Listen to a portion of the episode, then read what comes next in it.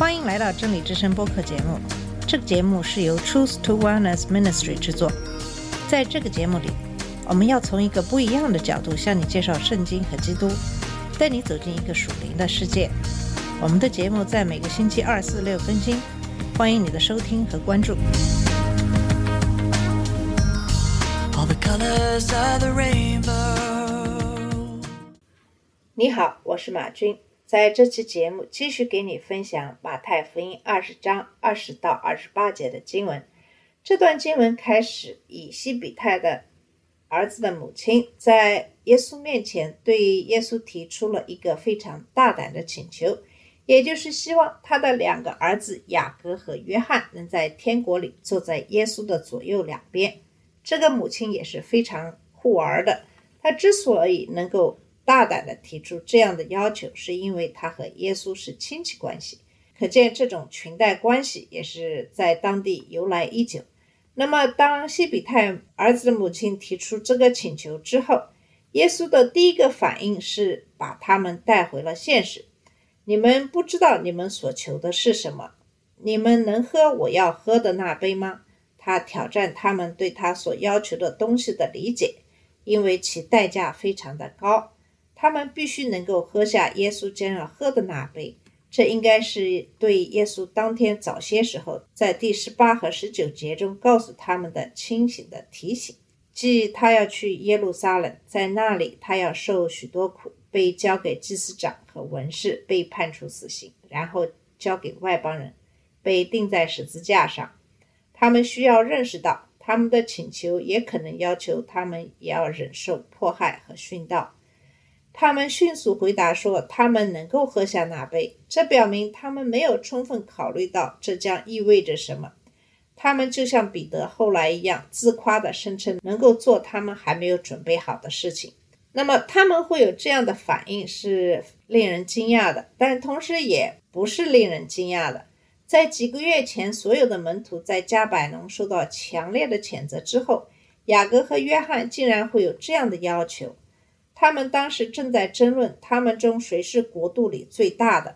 同样令人惊讶的是，就在不久前，也就是几分钟或最多几个小时之前，耶稣告诉他们，几天后他将在耶路撒冷遭受的苦难。而这个时候，他们又在他们脑海里出现的是他们在天国中的地位。你有可能会认为他们的心思应该会在很多其他的事情上，而不是应该在国度里会得到什么。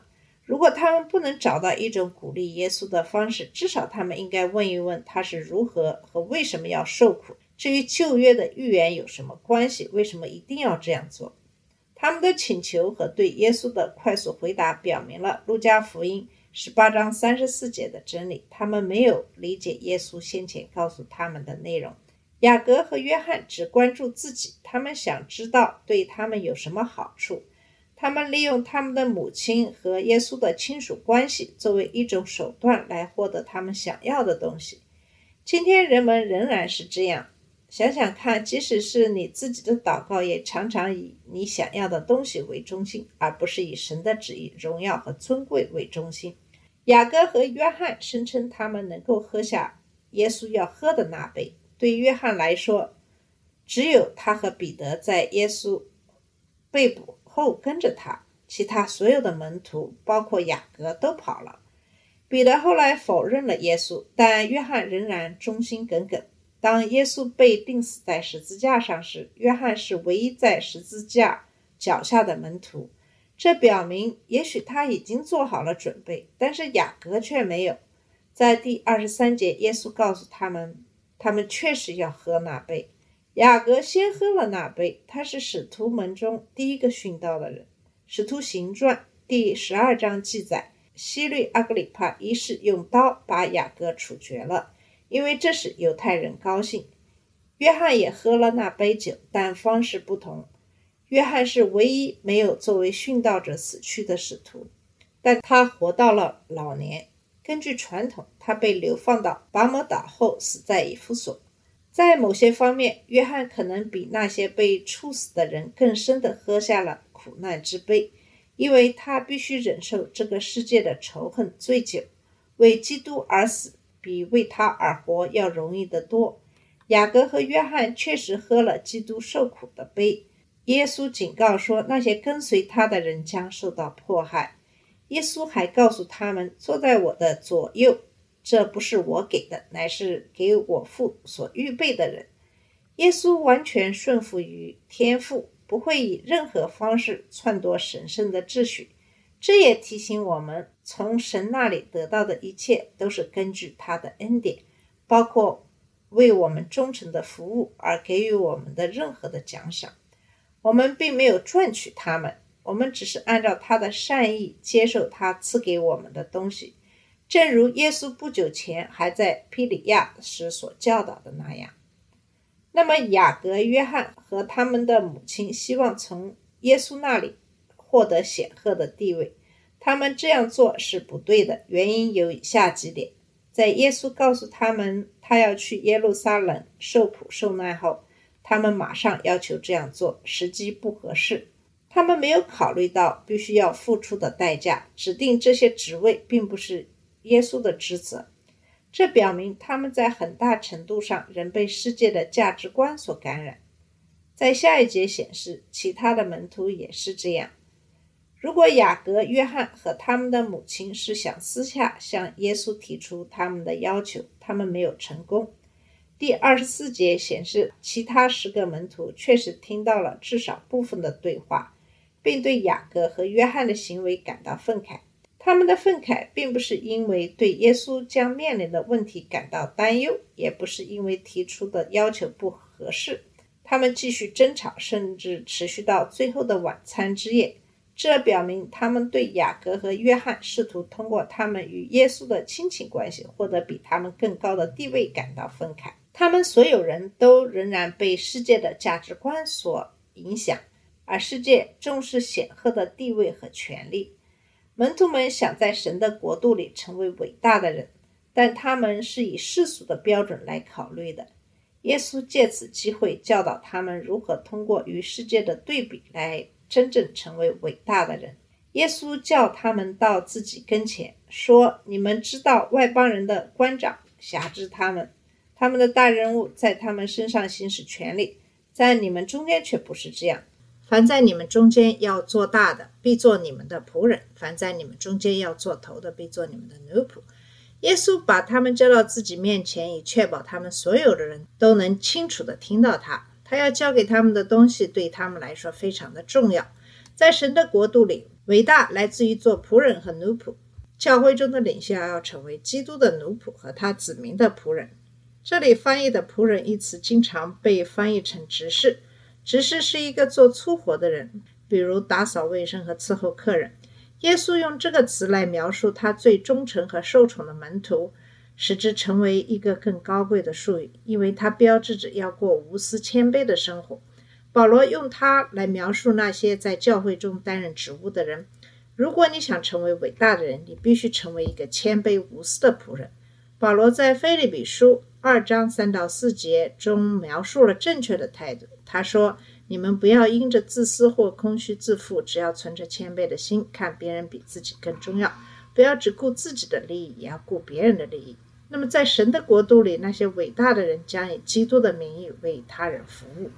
基督进一步说：“在你们中间，谁愿意做第一，就必做你们的奴仆。”这是一个比仆人低的地位，因为仆人可以自由地去做他喜欢的事，但奴仆是属于他主人的，只能去做主人想做的事。在王国里，最伟大的人是做别人奴仆的人。这是一个完全献出来给基督和他的国度的人。保罗经常用这个词来形容他自己：一个奴仆，一个基督的奴仆。他认为自己被耶稣拥有，因为他是用耶稣自己的宝血买来的。对保罗来说，生或死都是为了主。奴仆不关心自己的生命、自己的荣耀、自己的权利，他唯一关心的是他的主人。虽然许多人声称耶稣是他们的主人，但只有少数人是他的奴仆。耶稣以自己为榜样，说明在国度里成为大人物的意义。他在第二十八节中说：“正如人子来，不是要受人服侍，而是要服侍人，并且要舍命做多人的赎价。”耶稣来不是为了行使他对人的权利，让人服侍他，他来是为了服侍人，为救赎人而付出赎金。耶稣死在十字架上，不是为了让你能生活在幸福的环境中，他的死是作为赎金，将你从罪的束缚中解放出来，这使你能够与神和解，摆脱神的谴责。它使你能够被接纳到神的家庭，并通过执行神的旨意实现你存在的目的，即荣耀神。如果我们的主人所树立的榜样是这样的牺牲，那么他也应该是我们生活的标志。基督徒是门徒，是耶稣的追随者。这个词本身就是指人对基督的认同。基督徒正在被塑造成他的形象。谦卑和仆人的身份应该是我们生活的特点。我们应该关心的是，我们为别人做些什么，而不是别人为我们做什么。我们愿意为主做出多大的牺牲？那么，看看耶稣是不是真正是你的主？你只要是问一下你自己：你是把作为基督徒获得你想要东西的一种手段，还是愿意为主做出牺牲？门徒们继续为谁是最伟大而争吵，直到耶稣被钉在十字架上，并从死里复活。然后，随着圣灵的到来，他们开始真正为基督，而不是为自己而活。圣经告诉我们，圣灵现在居住在每个真正的信徒身上。那么，在你的身上是否有圣灵与你同在？那么，就是要看你所追求的是世界所看重的，还是神所看重的。骄傲自大的西门变成了使徒彼得。他写道。神反对骄傲的人，却赐恩给谦卑的人。因此，你们要谦卑的在神的手下，好叫他在适当的时候提升你们。真正伟大的人遵循耶稣为榜样，寻求服务而不是被服务，牺牲自己而不是寻求别人为他们牺牲。如果你想成为伟大的人，你不需要抬高自己，谦卑的做基督的奴仆，服侍他和他的子民，让神在适当的时候高举你。好了，我们今天的节目就到这里，谢谢你的收听，我们下次节目再见。这里是真理之声播客节目，真理之声是 Truth to Wellness Ministry 旗下的一个节目，由 Truth to Wellness Ministry 制作和播出。如果你有什么想跟我们分享，请给我们发电子邮件，我们的邮箱地址是 truth to wellness at gmail dot com。你也可以直接去我们的网站 www.dot truth to wellness dot com 浏览更多的信息。下次节目再见。